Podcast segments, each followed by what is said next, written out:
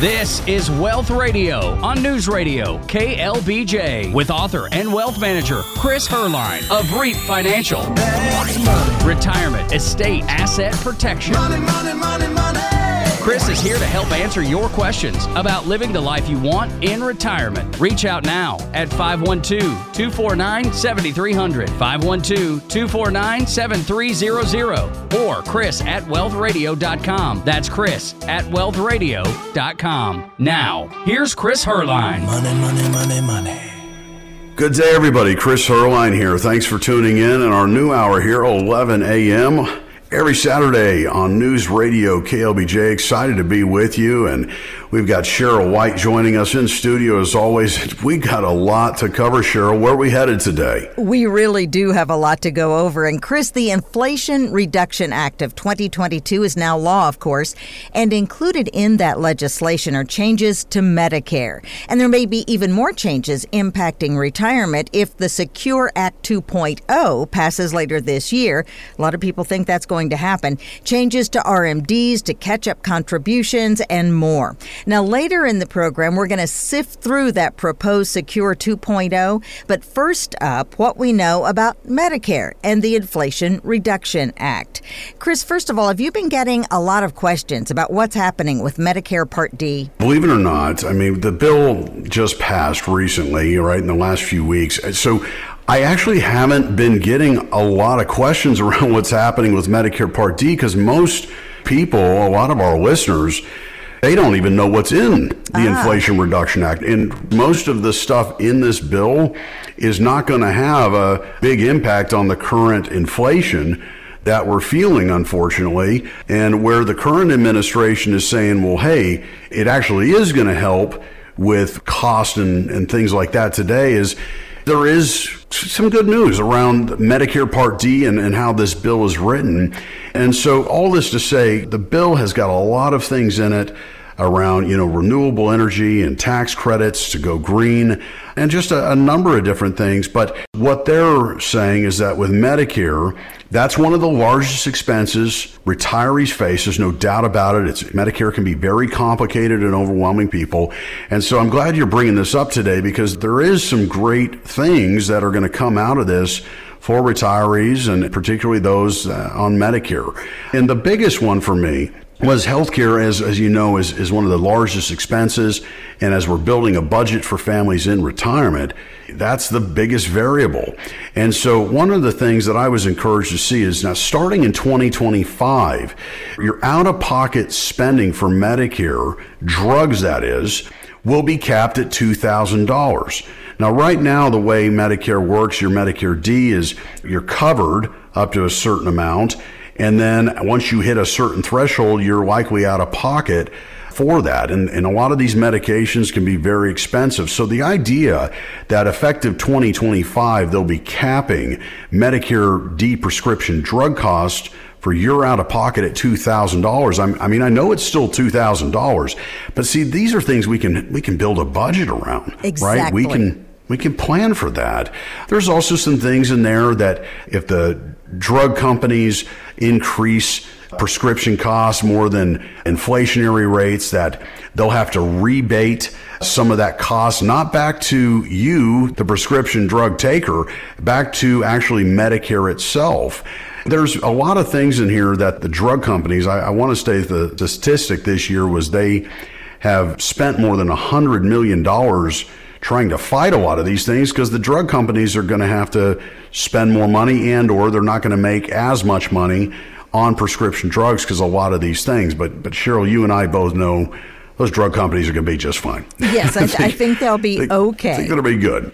What about Medicare Part D premium increases? Because that's mm-hmm. one thing a lot of people have talked about yeah. is like, ouch, when that happens, it can be taking a bite out of the old lot, budget. I know. Yeah. Well, you know, starting 2024, Medicare Part D plans won't be able to increase cost wise by more than 6% a year. So I know again it's 6%. it's still could add up, but at least there is a cap. And again, we can build a budget around there. And there's there's some other things that go into effect effective uh, really 2023 next year, where they're going to cap insulin cost. Things will be uh, capped at $35 a month for families monthly out of pocket. So if, if you're on insulin, that out of everything that we've read in the bill, that is one of the first things that go into effect effective 2023. And then a lot of these other things we're talking about will roll out 24, 25, 26. Now, tell me about budgeting because you mentioned that a moment ago. If we know some of these things are going to be rolled out in place by a certain time, that really does help you when you're planning, doesn't it? It really does because the most important number in all of our retirement planning is your budget. We need to identify the number needed to maintain your standard of living, your quality of living, whatever you're setting out to do. And when you think about insurance cost, property taxes, Medicare Part D prescription drug cost, overall Medicare premiums. These are the variables that we don't have a lot of control over. So the idea that they're putting some caps on the increases, the out of pocket drug cost, that's a very positive sign when it comes to a lot of the planning that we do for successful families. And so we've got to ensure that over the next 20, 30 years, the amount that you've saved can sustain this lifestyle, even with increases and, and a lot of the record inflation we're seeing right now. You know, all these things really do play hand in hand. So what we're talking about today with the caps, in my opinion, this is one of the most positive things that we've seen in the retirement landscape in a long time. And you know, we talk about uh, drug prices increasing, and, and it may, for someone who is unaware perhaps of uh, insulin cost, let's just use that as Yeah. an example, because if you're covered by, say, an employer health insurance plan, if you don't look carefully at the little sheet that's attached to your prescriptions every month, you may not realize how much insulin actually costs. Uh, just Oh, using yeah. it as an example. And there was a study um, I saw, Chris, by Yale University, and it found that the cost of insulin has more than doubled in 10 years. So when you see those kinds of increases, it makes you realize when you're in retirement, that can matter a lot. Oh my gosh. I mean, that's that's what I mean. You've got to build in all of these increases as best we can. This is why the planning we do, it's it's a living plan. It's updated every 6 to 12 months as inflation rates are changing, as as cost of food and energy is changing, as your portfolio's doing different things uh, this year than it did last year. And you know, to just one more point, I mean, we talk about it a lot on this program, but the amount of net worth that you've saved can often dictate how much you're going to pay in Medicare premiums. And, you know, that's something that's got to be watched very closely as well. That's right. So, as you plan, Chris, how do you sit down and talk with people about health care costs in retirement? How do you approach that, and mm-hmm. what do people need to keep in mind when they decide to come and talk with you about retirement? It's interesting how people are concerned about, you know, when to take Social Security. Have I saved enough money to maintain my standard of living? How much can I spend in retirement? But I'm going to tell you one of the greatest concerns that particularly pre-retirees have is what am I going to do for healthcare and what does Medicare cover? What what does it not cover? Can I still see my same doctors? Do I have to switch networks? You know, how much out of pocket am I going to be for prescription drugs? Do I do a Medicare Advantage? Do I do a Medicare supplemental? Do I bid on Medicare C? When you start getting close to Medicare age, your mailbox is inundated. You could eat really good five nights a week at every Medicare seminar. Right. you know, are so right. and people know exactly what I'm talking about. But what happens is it creates this sense of complication and, and who do I trust and who do I listen to? And so when we start looking at healthcare planning, the first thing we want to do is look long term. Are you in a position where you're going to be able to self insure for long term care, home health care, nursing home care, and late life? A lot of successful families that have done a good job of savings they may not need that coverage. And then let's look at what your income is going to look like from start of retirement throughout the end of life. Because as i mentioned earlier your income greatly dictates how much you're going to have to pay in medicare cost we've got families that'll pay hundreds of thousands of dollars more over their retirement for the same coverage that their neighbors getting in Medicare just because they've done a better job of saving or, or have more income or larger pensions or real estate income. So we need to look at what the tax situation is, what your income situation is, to then identify the path that you're on and the obligation you're going to have for out of pocket expenses. Well, if you have questions about how all of this might impact your retirement, you can reach out to the team at REAP Financial right now and schedule a complimentary retirement analysis. Our number is 512 249 7300. It's 512 249 7300. On the way, whether it's Secure 2.0, the EARN Act, or the Rise and Shine Act, what could be ahead for our retirement savings? It's all coming up as Wealth Radio with your host, Chris Heerlein, continues right here on News Radio KLBJ.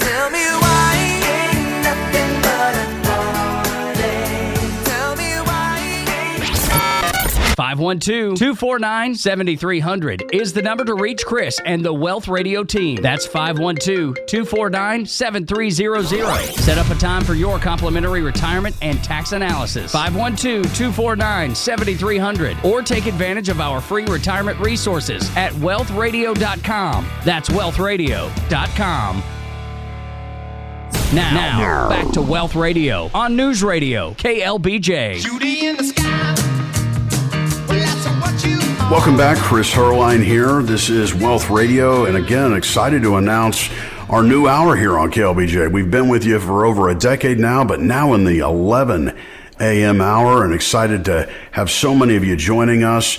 And in, in studio with me, as always, we've got Cheryl White and kind of leading the direction of the conversation today. And Cheryl, Secure Act 2.0 is, you know, it's on the horizon, and there's some good things and some not good, so good things in there. I want to get into those today. We do. Uh, why don't we start, though, Chris, with the Secure Act, the original one? Mm-hmm. And it went into effect on January 1st of 2020. Yeah. And I thought we would cover the four major changes created by that law before we go into what could be ahead with the new one. Yeah.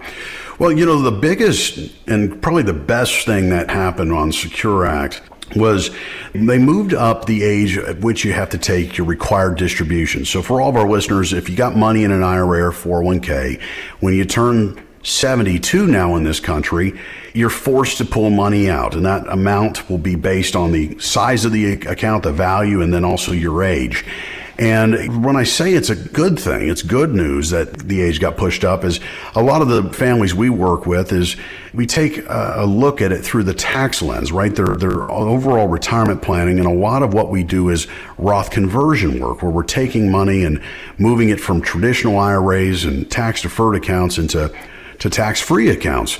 And so, you know, generally there's some timing around how much you want to do and, and how quickly you want to do it. And because the RMD age was moved up, that bought many, probably dozens and dozens of our families that we work with at REAP Financial, it bought them a couple extra years, which means we can do smaller conversions in many cases as we're spreading it out, which means it's less of a tax bite.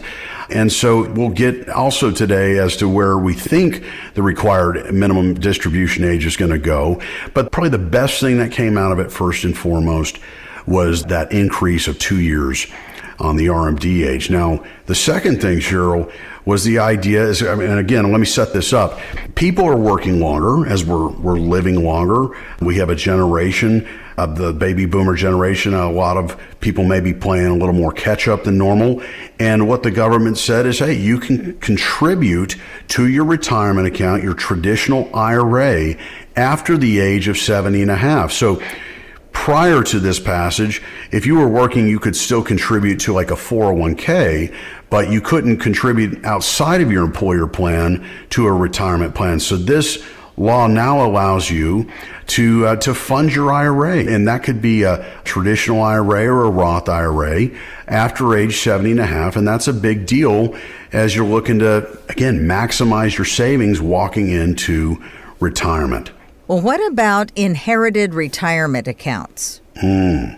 This is where it was not so good because what happened is they changed the law on how IRAs are left to your heirs. And for most people out there now that are inheriting an IRA from your grandparents or your parents, the law now states that you have to take the money out of this account within 10 years. Now, there are a few exceptions to that. If you're leaving money to minors, if you're leaving the money to a brother or sister within 10 years of your age, uh, there, there's a few variables in there. But for the majority of Americans out there, when you inherit an IRA or 401k from mom and dad, you're now forced to take that money out within 10 years. And so this can create a number of things. One, a substantial tax liability because the money coming out of these accounts if it's not a Roth IRA, which for most people it's it's not, it's going to be all taxable. And so you add that to your additional income. Maybe you're working still, or mom and dad leaves you this in your higher earning years. You need to have a plan on how to withdraw this money in the right form and fashion, the right timing, the right sequence, so that you don't blow up your tax bill in the current year. That can impact your your Medicare premiums.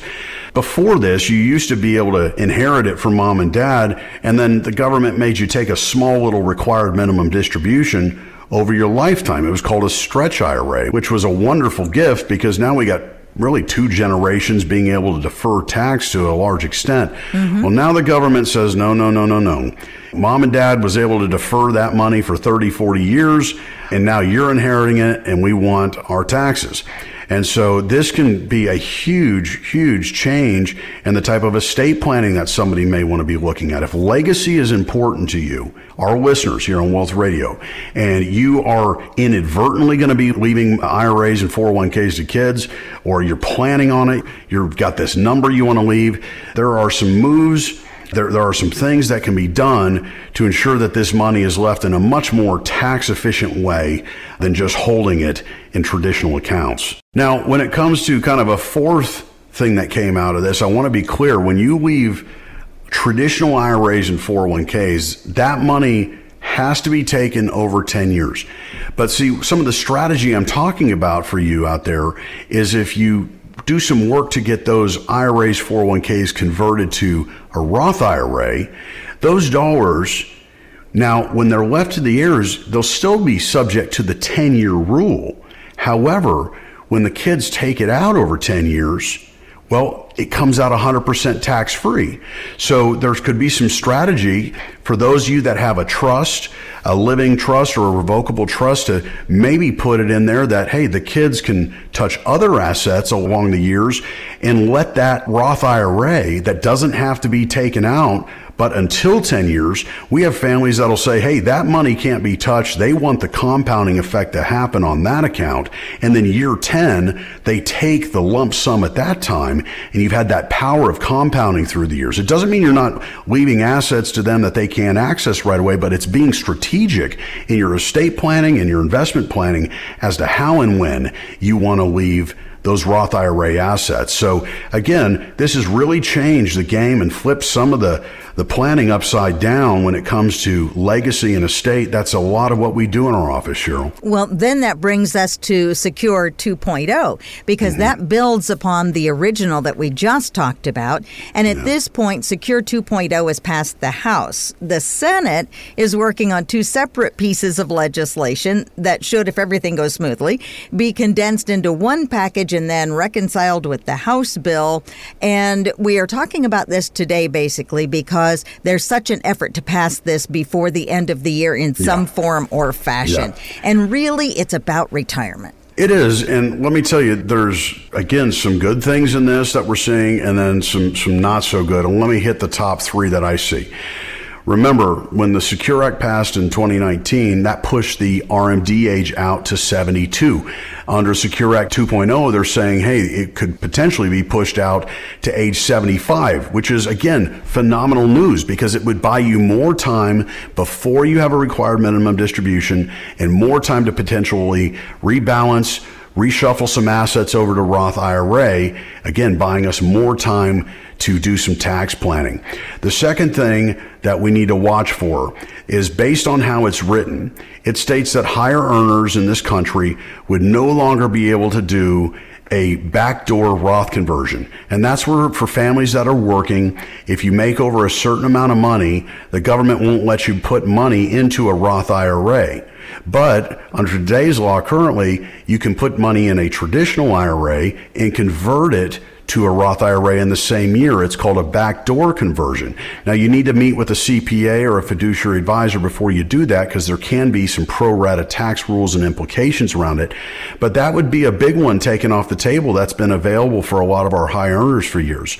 The third one that I'm watching very close is if it's passed in the way it's written, they would eliminate Roth conversion altogether over a 10 year period is how it's written. So it wouldn't go in effect overnight, but how it's written now is for high earners out there, effective 10 years from now or the date of the passage, obviously, Roth conversions would go away for higher earners. I want to be clear, not everybody, but for higher earners. And a lot of the families we serve at REAP Financial, they would be greatly impacted by this. And so if this were to pass in this form or fashion, it's going to mean that we've got to sit down with dozens of families that we've designed Roth conversions plans for and accelerate quite possibly their conversion work before that 10 year rule completely goes into effect.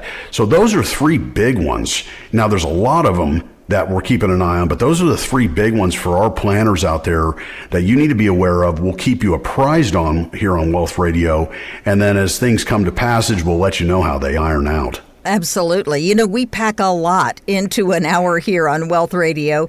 And if you have a question about a topic we've discussed or something that you would like for Chris to tackle on an upcoming show, hey, be sure to let us know. Go to wealthradio.com and click on the microphone button to send us your question. Easy to do, get straight to Chris. On the way, Chris continues to break down the proposed legislation and what it means to us in our retirement. As Wealth Radio with your host, Chris Heerlein, continues here on News Radio, KLBJ.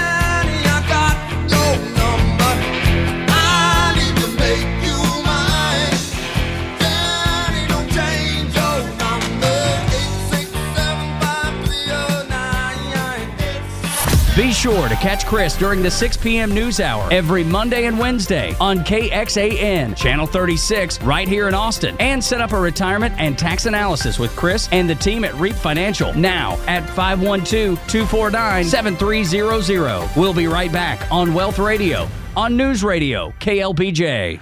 Stay connected to Wealth Radio during the week at wealthradio.com. Com.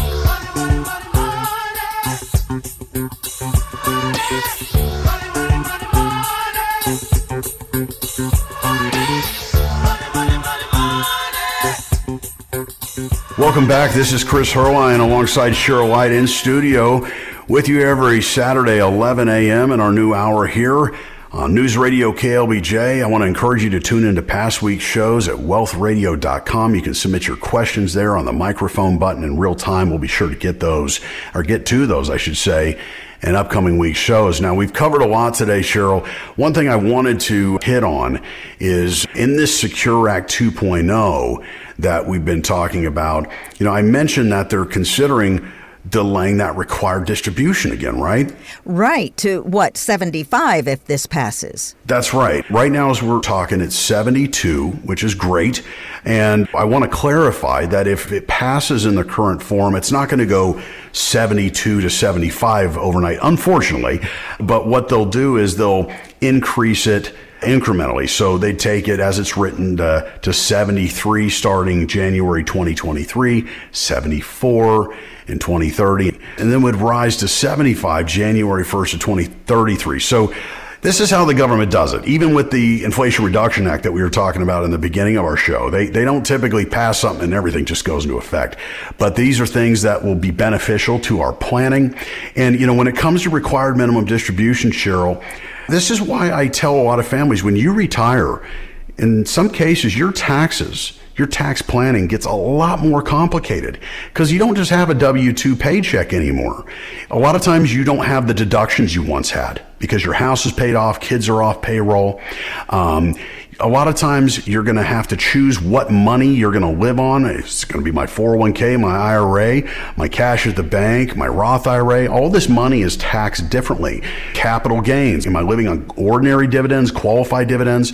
And then you got the government knocking on your door at 72, making you take these required minimum distributions. And if you don't do this correctly, it can actually hit you with the largest penalty in the tax code. And that is if you don't take the correct amount each year based on your age and the account value, you can be hit with up to a 50% excise tax. So if you shortchanged your RMD by $30,000, your penalty on top of what you're going to have to take out would be $15,000. So you don't want to play around with this. Yeah. You want to make sure that your CPA, that your financial advisor are cooking in the same kitchen. They're working together throughout the year on buying and selling and also administering the RMD come into year. Now, under Secure 2.0, would the excise tax be reduced if you fail to take your full RMD? Well, I guess you could look at that as a pro. They're saying if it passes in the current form, the penalty would only be 25%, right? Versus uh, versus 50. So yeah, that could be a huge savings, but you know, to my point, we want to make sure that you never run into this excise tax Sure. to begin with. Well, let me ask you something because I'm unfamiliar with this and I know you have the answer. Are you given an amount that you must take? Does the government inform you saying you must take this is your required minimum distribution and this is what you're going to have to take or you're going to pay a penalty? Yeah, typically it's not the government that's going to do that. It's generally going to be your advisor and or the custodian that you hold your funds at. What they do is they look at what your account value is on December 31st, end of the year, and then based on your age, there's going to be a, a percentage or a factor, a nominator that you're going to have to take. And, you know, first year's RMD for most people is typically around 3.65%, and then it mm. goes up from there. So as your assets are going up in value, as your age is going up, generally that means the amount that you are going to take each year has to go up. And that's why a lot of families, as it's going up, can find themselves in higher tax brackets. Well, uh, yeah, you put a little fear into me there about if I don't take the amount I should, but then I'm wondering, how do I know? And I find Yeah. out by asking you. That's how. The, the advisor or the custodian generally will submit an, an end of year document that lets you know how much you should take. And if, if you want to withhold for tax, you can. A lot of times you don't even have to sell the securities. You could just move certain stocks or mutual funds out of your IRA into a brokerage. I mean, so it's very flexible. But the government wants to see that money was taken out, the proper amount was taken out each year, or that following year is where you're getting that letter in the mail saying you may owe that big excise tax. Yeah, I don't want that letter ever. So, um, Chris, Secure 2.0 also addresses RMDs and qualified charitable contributions. Yeah. So, what are the adjustments there that are proposed? We call them qualified charitable distributions, and, and these are, let's just call them QCDs for today. Okay. But for families right now that are forced to take a required distribution, let's say you're over 70 and a half or over 72, government wants you to take money out of your IRA or it's going to make you. We believe that for families that have charitable intent, or if you give to causes you believe in, the first dollars you should really consider giving are out of your IRA or 401k, whatever you're subject to RMD on. Because what a lot of families do is they just take their RMD, they withhold for tax, and then throughout the year, they will give to their church or to a 501c3 that they believe in. And unless you itemize, which the majority of Americans today, less than 90%, itemize, right? So think about it. A lot of families are giving charitably and they're not even getting tax deductions. But my point is, when you do a QCD or a qualified charitable distribution, what that means is you're actually giving away a portion of what you're going to have to take out, which would normally show up on your tax return as income. So giving you an example, if you had a $10,000 required minimum distribution this year and you took it personally, all 10,000, that'll be reported as income. However, if you're a family that gives $5,000 away charitably, you could take 5,000 personally as an RMD and have your custodian or custodians that hold your assets you could have them direct those dollars to one or multiple charities of your choice. And by doing that, you've completely got that $5,000 out of your 1040 bottom line income. It's outside your Schedule A. So the most tax efficient dollars that families that have RMDs should be giving are from your IRA to help satisfy that annual RMD. Now, right now, under today's law, Cheryl, the IRS says you can give up to $100,000 per person each year, which I know is a pretty sizable amount. A lot of people don't give that. Under the Secure Act 2.0, they would increase that amount uh, well above the 100,000. So again, it's going to be a small change there for maybe a, a few people, but I'm so glad we're talking about this today because a lot of you are charitably inclined. You just want to be as efficient as you can with that gift. Sure. And again, the reason we're talking about this is because there seems to be a real effort to get this passed in some form before the end of the year. And mm-hmm. the House and Senate have different ideas, and a lot of them are the same, some are different, but they're going to reconcile them and hopefully get this passed before the end of 2022, which means we would start to see some changes as soon as next year. And that means that you have a lot of work to do, I imagine, Chris, there in the office, getting people up to date with these things. We will. I mean, we help our families take their RMD each year, typically end of the year, not always end of the year, but a lot of times, you know, that's when we got a good sense of what your income's going to be on the year and we can help estimate the tax withholding, but also qualified charitable distributions. We help many families, uh, dozens of families administer those throughout the year with their custodians. So yeah, again, everybody's different. But as these laws continue to change, I'm really glad to see that the qualified charitable distribution is not going to be affected in any negative way. So, what do you see coming out of Secure 2.0 if it passes as it is right now as being the biggest difference? Well, I think that would have to be what I mentioned briefly in our second segment today, and that is if they potentially eliminate Roth IRA for high earners. High earners in this country, those of you that have done the best job of saving, you have the largest IRAs and 401ks, you're the ones that need to do the most conversion to get control of your taxes in many cases. And so the idea that they could potentially eliminate conversions altogether over a 10 year period, if that passes in its current form, it's going to create a substantial workload for tax planners, fiduciary advisors like our firm, because we've designed Roth conversion plans for so many, and these are going to have to be completely retooled, mm-hmm. recalibrated to work within the new law.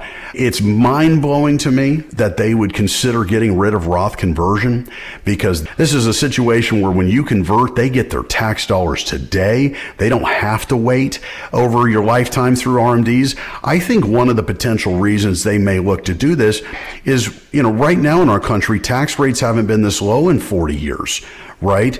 And so I could see them potentially saying, hey, we don't want people being able to continue to convert at these historic low tax rates because taxes are on sale right now. The, the cost of admission, the price of admission to get into the Roth game hasn't been lower than it is right now in 40 years. And so by eliminating it, that means if tax rates go up and over the next couple decades, people are going to have to be pushed or kind of crunched to try to get this conversion work done before that law goes to effect. Well, Chris covers taxes and ways to structure your wealth so that you get to keep more in retirement. It's all in his latest wealth report, Tax Strategies for Retirement. And we will deliver that to you straight to your inbox if you email us right now. The address is chris at wealthradio.com. Now be sure to put taxes on the subject line so we'll know what you want. That's chris at wealthradio.com. We have much more coming up after the break, so stay with us as Wealth Radio with your host, Chris Heerlein, continues right here on News Radio KLBJ.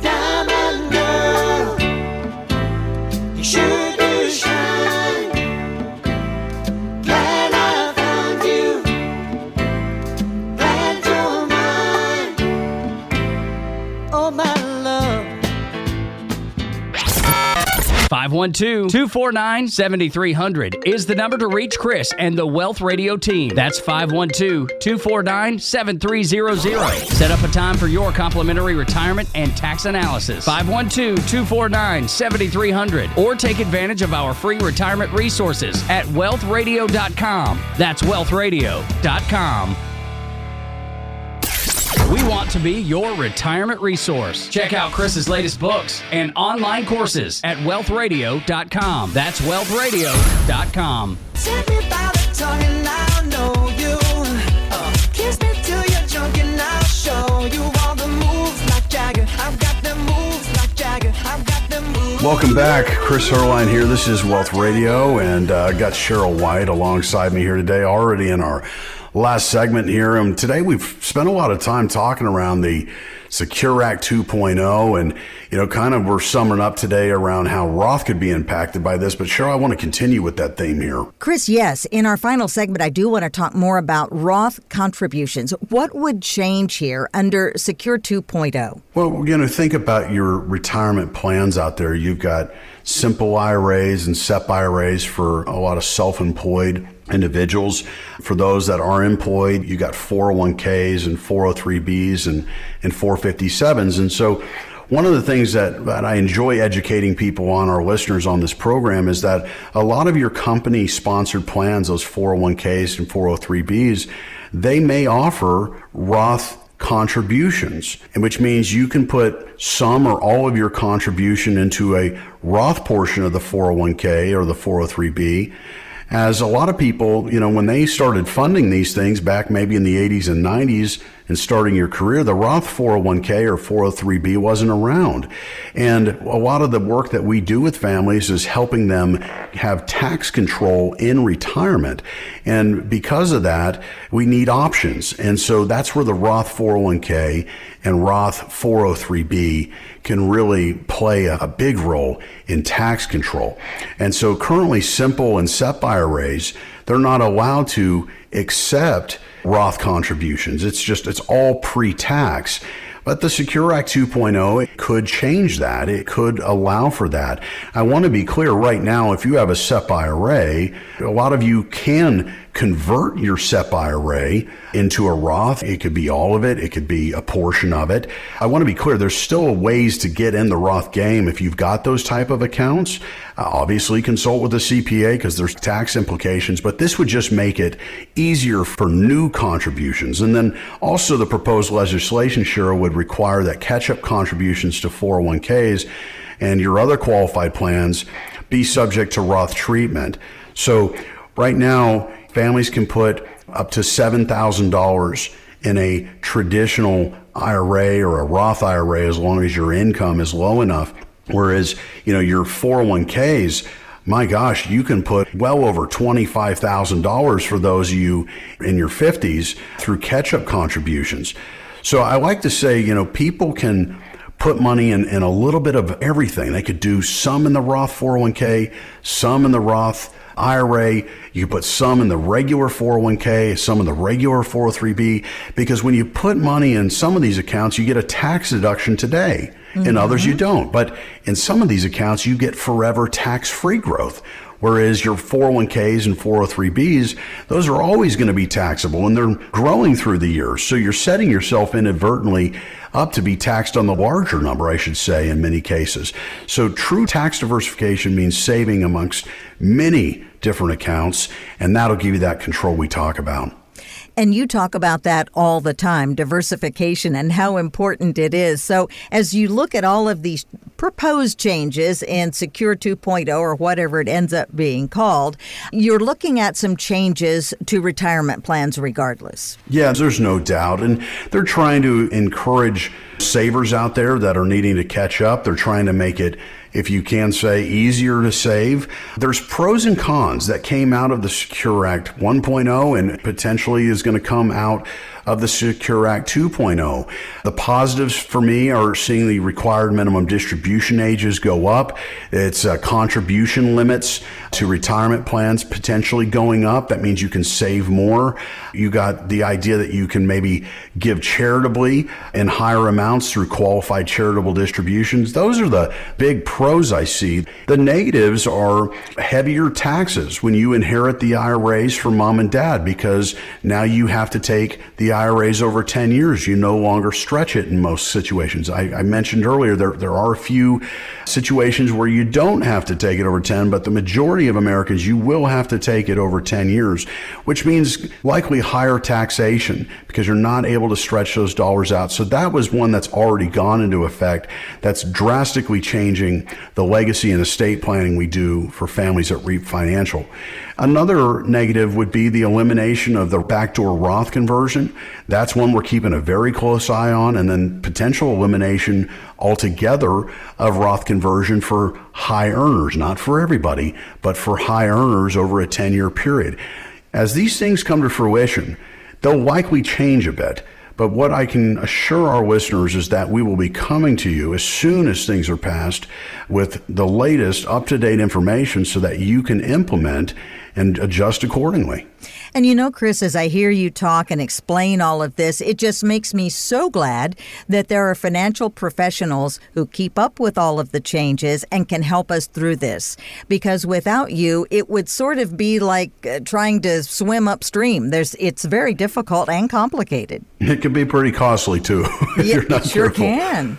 So tell me how you do that. I know you studied, you've passed your exams, so to speak, but but you really do. You and and your team at Reap Financial, you stay on top of all of this. It's a continuing education process, I'm sure. Well, of course, and, and that's the beauty of this industry is it's it's ever changing, and we have the the benefit and unique privilege of working with successful families, retirees, and business owners, and and it's not just that we are all things for all people. We align ourselves with vetted professionals when it comes to legal, when it comes to estate, to tax. We've got these resources available for families, and we work alongside these professionals in designing our family's wealth and investment and legacy plans to ensure that every aspect of this planning is being optimized. It's so critically important that your professionals are working together in tandem, and that's how our clients and that's how so many can have genuine confidence in their planning and knowing that things are being taken advantage of and really optimized to the nth degree. Well, we appreciate you, Chris Heerlein. We'd like to hear what's on your mind. If you have a question for Chris, here's what you do go to wealthradio.com and click the microphone button to send us your question. Again, that's wealthradio.com. Just click on the microphone button and you can send your question. Chris will get it directly. I want to thank you for joining us today for Wealth Radio with your host, Chris Heerlein. We're here every Saturday at our new time, 11 a.m. on News Radio KLBJ. Look over yonder. What do you see? 512 249 7300 is the number to reach Chris and the Wealth Radio team. That's 512 249 7300. Set up a time for your complimentary retirement and tax analysis. 512 249 7300 or take advantage of our free retirement resources at wealthradio.com. That's wealthradio.com. If you're retired or retiring soon, tune into Wealth Radio every Saturday morning at 11. Sponsored by Reap Financial Group LLC. Investment advisory services provided by Reap Financial Group LLC, a registered investment advisory firm. Opinions expressed in this broadcast are provided for information purposes only and may change without prior notice. Information presented should not be regarded as a complete analysis of the subjects discussed and should not be construed in any way as an endorsement or inducement to invest or an offer to buy or sell any securities. The sales content should not be viewed as personalized investment advice. A professional advisor and tax professional should be consulted before making any investment decisions. Different types of investments involve varying degrees of risk, and therefore there can be no assurance that any specific investment or strategy will be suitable or profitable for a client's portfolio. The tax and estate planning information offered on this program is general in nature. Always consult an attorney or tax professional regarding your specific legal or tax situation. The firm only transacts in states where it is properly registered or excluded or exempt from registration requirements. Registration is not an endorsement of the firm by securities regulators and does not mean that the advisor has attained a particular level of skill or ability.